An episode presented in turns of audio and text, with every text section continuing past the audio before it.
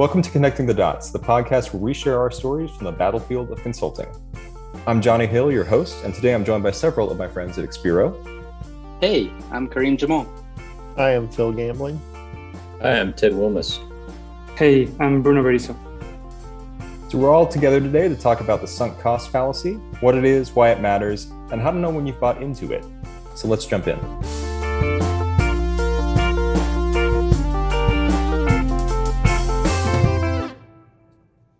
So starting off, we should probably define what the sunk cost fallacy actually is, like from a psychological perspective.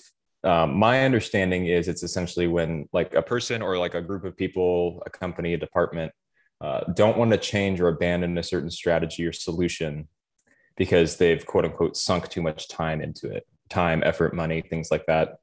And they're reluctant to change it, even if it's obvious that their current strategy or approach isn't working. So that's what it looks like from a psychological perspective, but how have we seen this show up in the software and consulting world? Sure. So even before we get into the software world, it's just good to realize how you see it in your day-to-day lives, right? A common example of this is watching movies. So you're halfway into a movie, it sucks. You realize that it sucks. You don't really want to keep watching it because it hasn't, piqued your interest. There's no climax or twist or anything. You think it's going to suck for the next hour as well. Yet you've already watched half of it. So why not just, see it through and watch the rest of it? That's an example where you sunk some time into it. So now you just want to go through with it, even though, it may not turn out well. So how does this, happen in the software world? Well, it happens in small and big pieces. A big example is your technology choice, right? So say you've chosen a front-end framework like Angular or something, and a good amount and investment through it, you realize, hey, this is not the best framework we should have used. Maybe we should backtrack, or do we continue sinking time into this and just see it through to make it work? That's a technology example in software. Yeah, you also see that like from the design perspective, you may have a client, or we've worked with clients before who have said, yeah, we spent all this time, all this money with a big rebrand, and we didn't do the research ahead of time, like the user testing, to see if it was actually going to help improve clarity, improve usability. And now that we've spent, a huge sum of money and a bunch of time and, we've spent all of this effort with this big redesign, now it's worse. Is it really worth going back and changing it again? So that's, that's partially a case for user testing, trying to get ahead of that before you make the big change, deciding to put in the time to validate, to make sure it's a good idea, make sure it actually will improve things. But it's also on the flip side, if you've already done that once, you can be more hesitant to try to do it again or to try to salvage because you've already spent so much effort on it, it didn't work. And it's kind of, it applies to organizations and it applies down to the individual, as a developer. I have this thought about going down implementation rabbit holes where you're working on a feature, you're trying to fix that bug, you've spent days at it, you've written all this code and it's just not coming together, but you don't want to throw away that code because you're kind of attached to it. You've I've spent so much effort into this. When really the way you went, you took the wrong path. You need to throw it away and start over. So kind of like to the individual and then to the organization also, not just technology choices, but sometimes the buy versus build decision. A lot of there's the not built here syndrome where, a development organization goes off and builds this custom solution that they could have just bought off the shelf or bought as a service and spent way less time. But now they're married to that, their custom solution that they built in-house, even if it's not nearly as good as something they could be paying for. And it's one of those things that you just oftentimes just find out as you go. You couldn't really know as you're going into it. But as you continuously struggle and see that friction, you stop and think, hey, should I continue down this path or not? Yeah, and I think this can be pretty tricky because sometimes because this has to do with, people sinking large amounts of effort into something already, there's emotional attachment. I'm as guilty of this as anyone else, for sure. And so there's the emotional attachment, but then there's also all of the things that actually went into this maybe original decision that may not be readily apparent. And so sometimes with the sunk cost fallacy, the identification of it can actually be a little bit difficult. Like there could be, you know, parties with different viewpoints on this, some thinking that moving in a different direction is worthwhile, and some others thinking, well, you know, there were reasons we did this thing, and don't underestimate, you know, the implications of going in a different direction. So this can be particularly tricky, I think, from a technical standpoint, but then also just kind of an organizational and interrelationship standpoint of the, you know, teams that are identifying these sorts of things. Yeah, for me, this is particularly hard to identify because I tend to get attached to the things that I build. So I need to constantly be paying attention to what I'm doing and make sure that I'm not detecting this kind of fallacies on my decision-making process. I think that I need to be comparing the costs of what I'm going to do next all the time to make sure that I'm not considering the effort that I already put on building what I have right now. For me, it's pretty hard to identify when I'm incurring this particular fallacy. Yeah, it's something that it's difficult to see in yourself. It's probably easier to see from the outside looking in. So, I mean, I feel like a big part of this, but maybe that's a good question. Like, how do you know when you've bought into this, or you're just, you know, you just need more time, or you need more resources to make an improvement, to make things change? Like, how can you tell, oh no, we really have just bought into something that's a lost cause and we just need to throw in the towel? Sometimes it's just taking a step back and breathing for a moment, right? As each of us, whether they be devs or UX, just really put our heads down and get into it. It's hard to see the bigger picture, and you know, we just keep working at it. But sometimes every now and then, just, you know, take your head up and see, hey, how much productivity am I getting from the work I'm doing? Am I really running into a lot of trouble or friction trying to get this through? Right? I'm working with the designer, but the tools we're using don't seem to be the best offering available right now. I have to go in and manually look up stuff instead of the tool automatically generating it. So sometimes it's just, you know, stop and look up or talk to people around you that can be better at noticing when you're sort of in this trap. Yeah, I think like team velocity decreasing, you know, features not being delivered on time, especially when they're like common problems, like usually associated with that same thing, maybe that same tech, that same system, you know, like we're always having problems with that guy, that thing over there. You know, maybe that's a sign that, yeah, there's a problem that you've, you need to revisit that completely. And sometimes it's just a way to go about it is time boxing. You're looking, you know, working with the technology or whatever it may be, with specific key questions that you want answers to. And coming out of that, you can then take the next steps and figure out the direction you want to go. Yeah, and I think when you're looking at this, you kind of need to think about it's, you know, what's in front of me right now that's maybe being affected by this, but then also, you know, working with product, like what's the roadmap?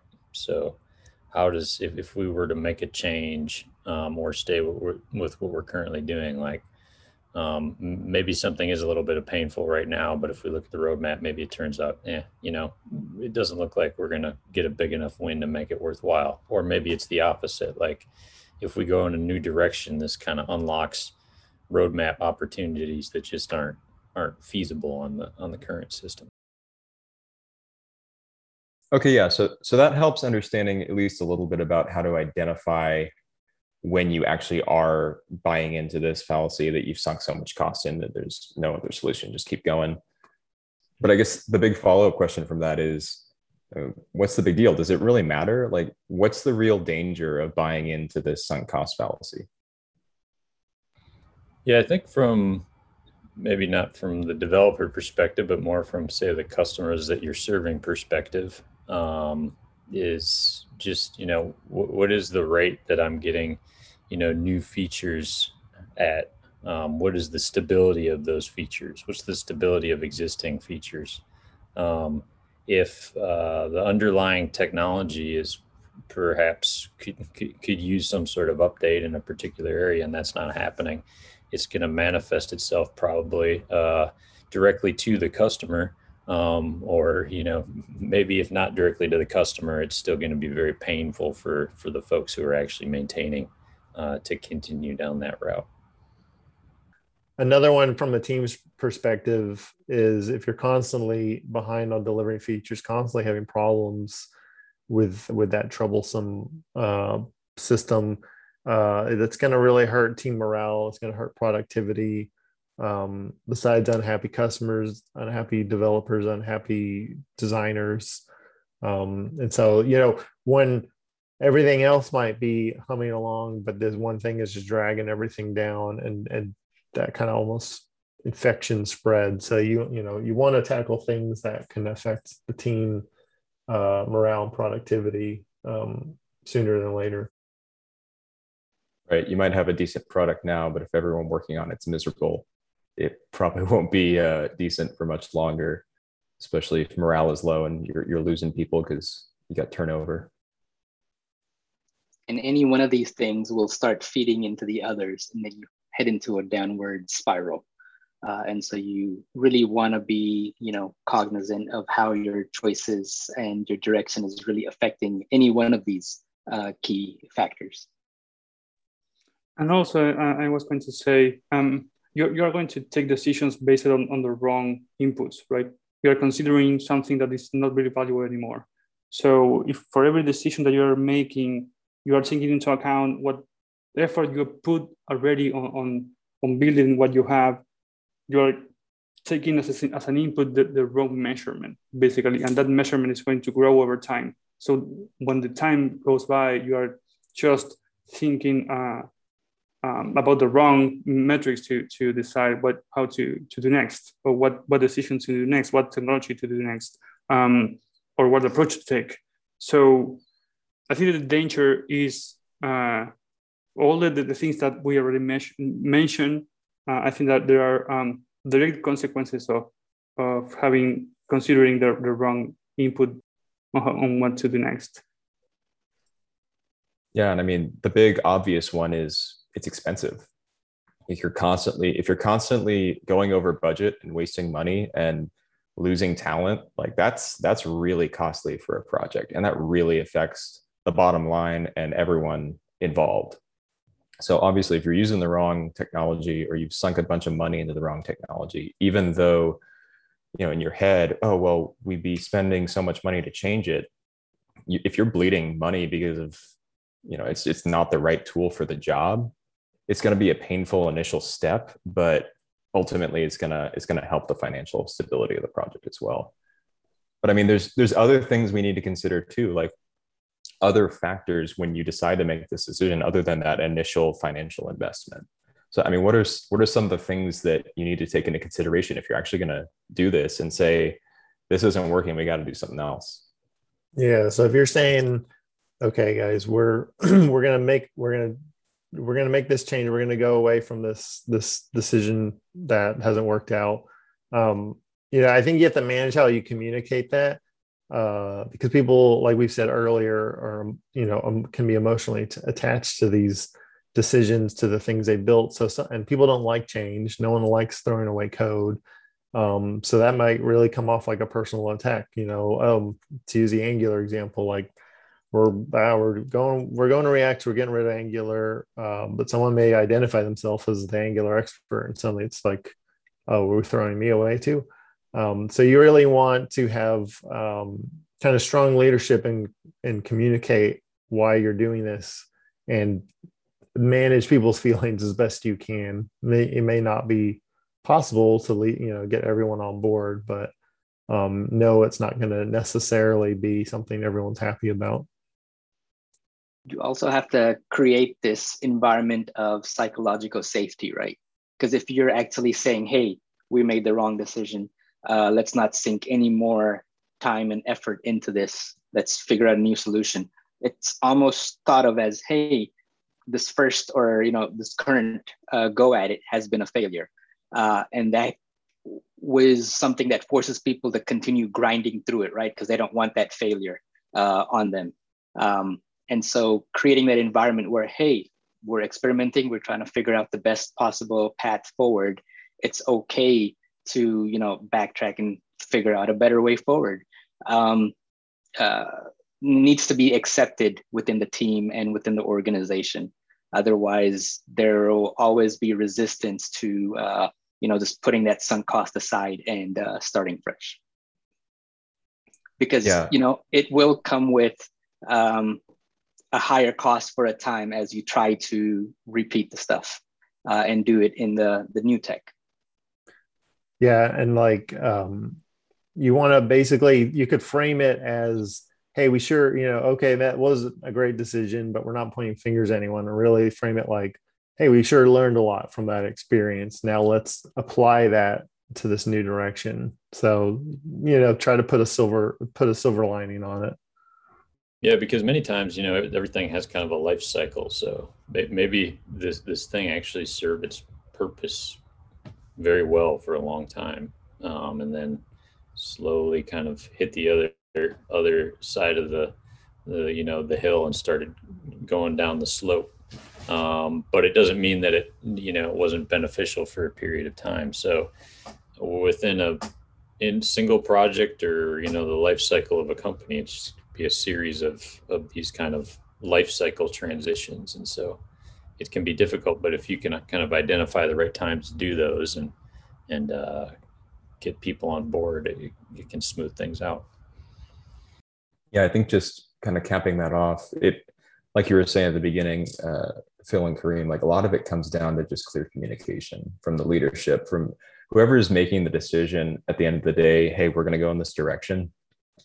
Being humble enough to be able to say, hey, yeah, we got it wrong before, and showing their work and saying, here's the research we did, here's how we came to this new conclusion, inviting comments and feedback on that decision instead of just saying, no, I'm unilaterally deciding we're going to do this now instead. Like having clear and open communication, clear and open expectations goes a really long way toward keeping people unified when you make this big kind of change. But I guess kind of pushing off from that, like if you're maybe in a project that like you think maybe this is going on, but you're not really sure, you don't know if it's something you should bring up as a possibility. Maybe what are some of the warning signs you need to be keeping an eye out for? What are some of the things that show this might be happening? I think maybe a warning sign early on in the decision-making is, when your team's evaluating different options, is there a clear bias that everyone's already subscribed to? So they're trying to find find a solution find a problem for the solution they know. So to beat on Angular again, like everyone's an Angular dev and it's maybe not the best choice here, but everyone just wants to find an excuse for that. And then, you can see that with, Ted, I mean, you've been in a lot of situations where everyone's convinced they have a graph problem, right? Yeah, I mean, I've been convinced I've had a graph problem before myself. And so one of the things I've noticed just personally is it's especially in maybe on like a smaller team, or if in an instance where, maybe I've gotten really deep into something, or a few people have gotten really deep into something, like say, hey, check out this cool graph technology. It's difficult for anybody else to kind of use or get up to speed on it. And that can really hurt velocity. So I think if you see where there's these scenarios where maybe there's only like a few experts who are ended up working in some, core area of your project or something, that could be a sign that, due to like no fault of the rest of the team, but because of that particular technology, like it's just more difficult to use than one would want. So kind of keep your eyes out for something that isn't kind of, I guess, easily transferable to the rest of the team. Yeah, that's a good way to note that you're, falling victim to this is if you have the luxury of having more than one person or a dev or UX working on the project, if, multiple people are experiencing that same type of friction, that's a good warning sign that, hey, something's not right. And even in the cases where you only have one person working on it, if the project manager is routinely talking to the person, and communicating and keeping that open channel, they may sense some growing, frustration from the person. And then they can, start querying more about it and digging into it to figure out, is it the person just being unhappy with something, or is it more the decision, the choice that was made that's really causing the frustration and the slowdown? Yeah, another sign could be growing technical depth. If you see that for every new feature that you are putting in on the product, you have like losing code coverage, for example, on the tests, or introducing too many bugs, that could be another sign that you're picking the wrong tool for the job. Okay, so yeah, there are obviously signs, but I think one important thing to note is there's no silver bullet. Like there's not the one thing that this means we need to change direction. Like you need to put the work in, you need to have the conversations, you need to do research, you need to ask other people and kind of gather your evidence before you decide. Because this is a big decision to make if you're, say you've been using Angular for 12 years, now you need to switch to something else completely. That's a big decision. It's not something that should be made lightly. But I guess there's quite an extensive kind of cost benefit analysis. And on our previous episode, we talked about, how do you go about even deciding whether or not to use new technology or something. And so that maybe if we flip the order here, it'd be like, okay, well, we identify a potential, some cost fallacy situation, but then it's like, okay, well, cool, we identified it, but like, what's next? That's just kind of like the start of your journey there. You need to validate whether or not that's really the case. And then you need to be like, okay, well, what are the actual ramifications of addressing this? Right. Going back to our movie analogy, it's, hey, I've sat through this, but do I find myself pulling out my phone now and paying more attention to that, or looking around, or going to go get some popcorn, the extremely expensive popcorn at theaters? Extra butter, please. Or just, going randomly and sitting in another movie, right? It's those are all signs, that something's just not right with the current direction that we're going. Yeah. Okay, so let's say you've identified that, yeah, this is a real thing we need to assess and move forward. Like, where do you start? What do you do? Like, what are your options when you realize that you've bought into this sunk cost fallacy? You go out to the back and beat up your printer and desktop with a bat. Yeah. Well, that happens. Yeah, there's both the printer and they end by lighting the building on fire, right? That's right. Oh, wait, no, it doesn't. No, what's his face? The guy with the stapler. The stapler guy does that. He ends the line on fire. Yeah. I mean, one of the first things, whoever notices this is, talk to the managers, talk to the team. See if this is an issue, see what options we have to move forward. Sometimes you're just restricted by the pieces in place, right? So the budget, the time, you can't really do anything about it. But other times, there's definitely some wiggle room, some flexibility to step back and make a different choice. I think one of the things, this is more of like, what could you do maybe, as a developer, you kind of would hope that you'd always have some slice of your time where you were just able to concentrate on things like refactoring, making things that are existing better. I guess it's pretty unrealistic to expect to get that chunk of time in a lot of cases. But one option I feel like is, realize that of course we're not always going to make perfect decisions or something's going to go stale, but try to like cut down that, you know, discovery time of that particular instance, so that you're not finding out and dealing with this, you know, big bang thing, and instead you're kind of, you know, catching it up front. But that can really be difficult just because it involves this becoming part of your processes at kind of every level.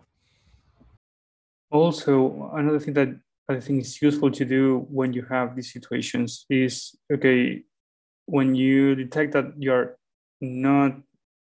didn't make the right choice, just try to split or separate what you learn about the problem that is not related to the technology. So you have, for example, if you pick the wrong tool for the job, you learn a lot about the problem either way. So just try to get the maximum amount of information about what you already have without throwing everything away.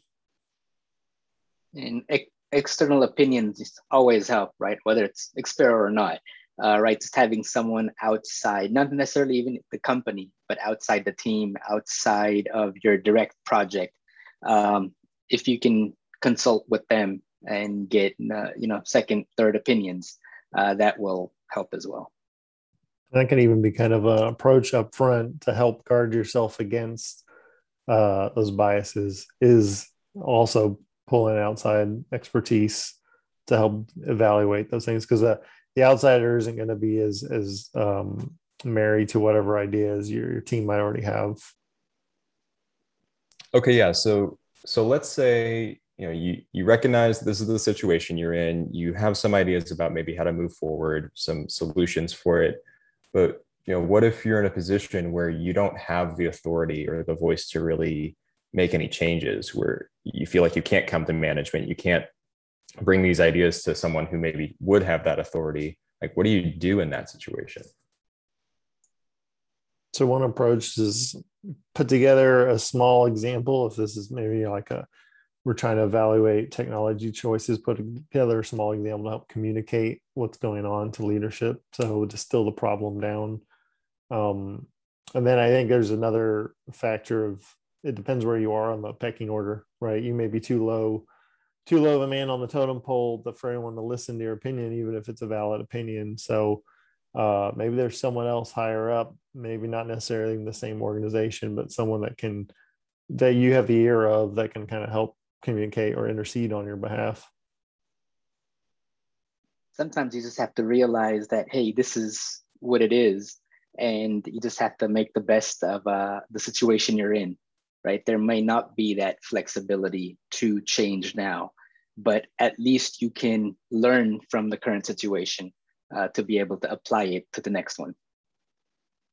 Also, I think that you can be positive about the problems, right? Even when you're down on the field and dealing with the problem, with the real consequence of picking the wrong tool, you can be positive. You can have learn a lot about those kind of situations. I think you can learn most of those bad experiences that you have learned from the good ones. So just try to communicate with the team, really, not just the manager of the team, but the people around you. Try to spread your opinion. I think that's pretty valuable. And that's a message I think you'll hear in all of our episodes, is communicate, right? There's no substitute for that. So whatever you do, you know, don't struggle in silence. Communicate to someone that these problems are happening, so you can work together to solve, you know, the situation you're in. Communication and iced coffee pretty much solve every problem, or at least start getting you on that road. Well, and honestly, if you're in a project and no one's listening to you and you're recognizing there are issues and you're sick of it, we're always hiring. So, you know, just check out our website if you're interested. Here, here. Especially good communicators. I mean, we've obviously talked about a lot today. Like, there's a lot to unpack from all of this. I guess, Karim, how would you summarize, just overall, Cliff Notes version, how would you summarize the sunk cost fallacy in a few words? So, you know, one, do your homework. see what's available, see what you're using that still match up against, what the recommendations are, what you're using, what the future version of the project holds. Be on the lookout early and often. Really, don't be afraid to take your head out from the sand every now and then, look around, see what's going on, make sure you're not stuck in a rabbit hole.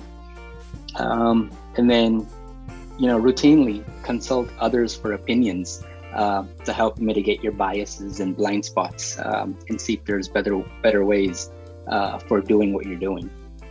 And then do keep in mind that, there is an emotional aspect in addition to the measurable aspects, like time and money and effort that goes into it.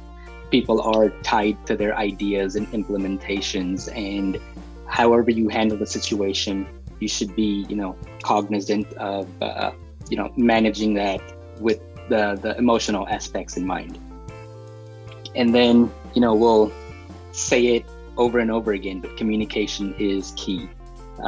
You should communicate early and often throughout this internally, and then the managers and leadership will be also communicating with the clients to see if there's any fallout or side effects from this approach. Ideally, all of you can work together to make sure you have a better product in the end that comes out of all of this.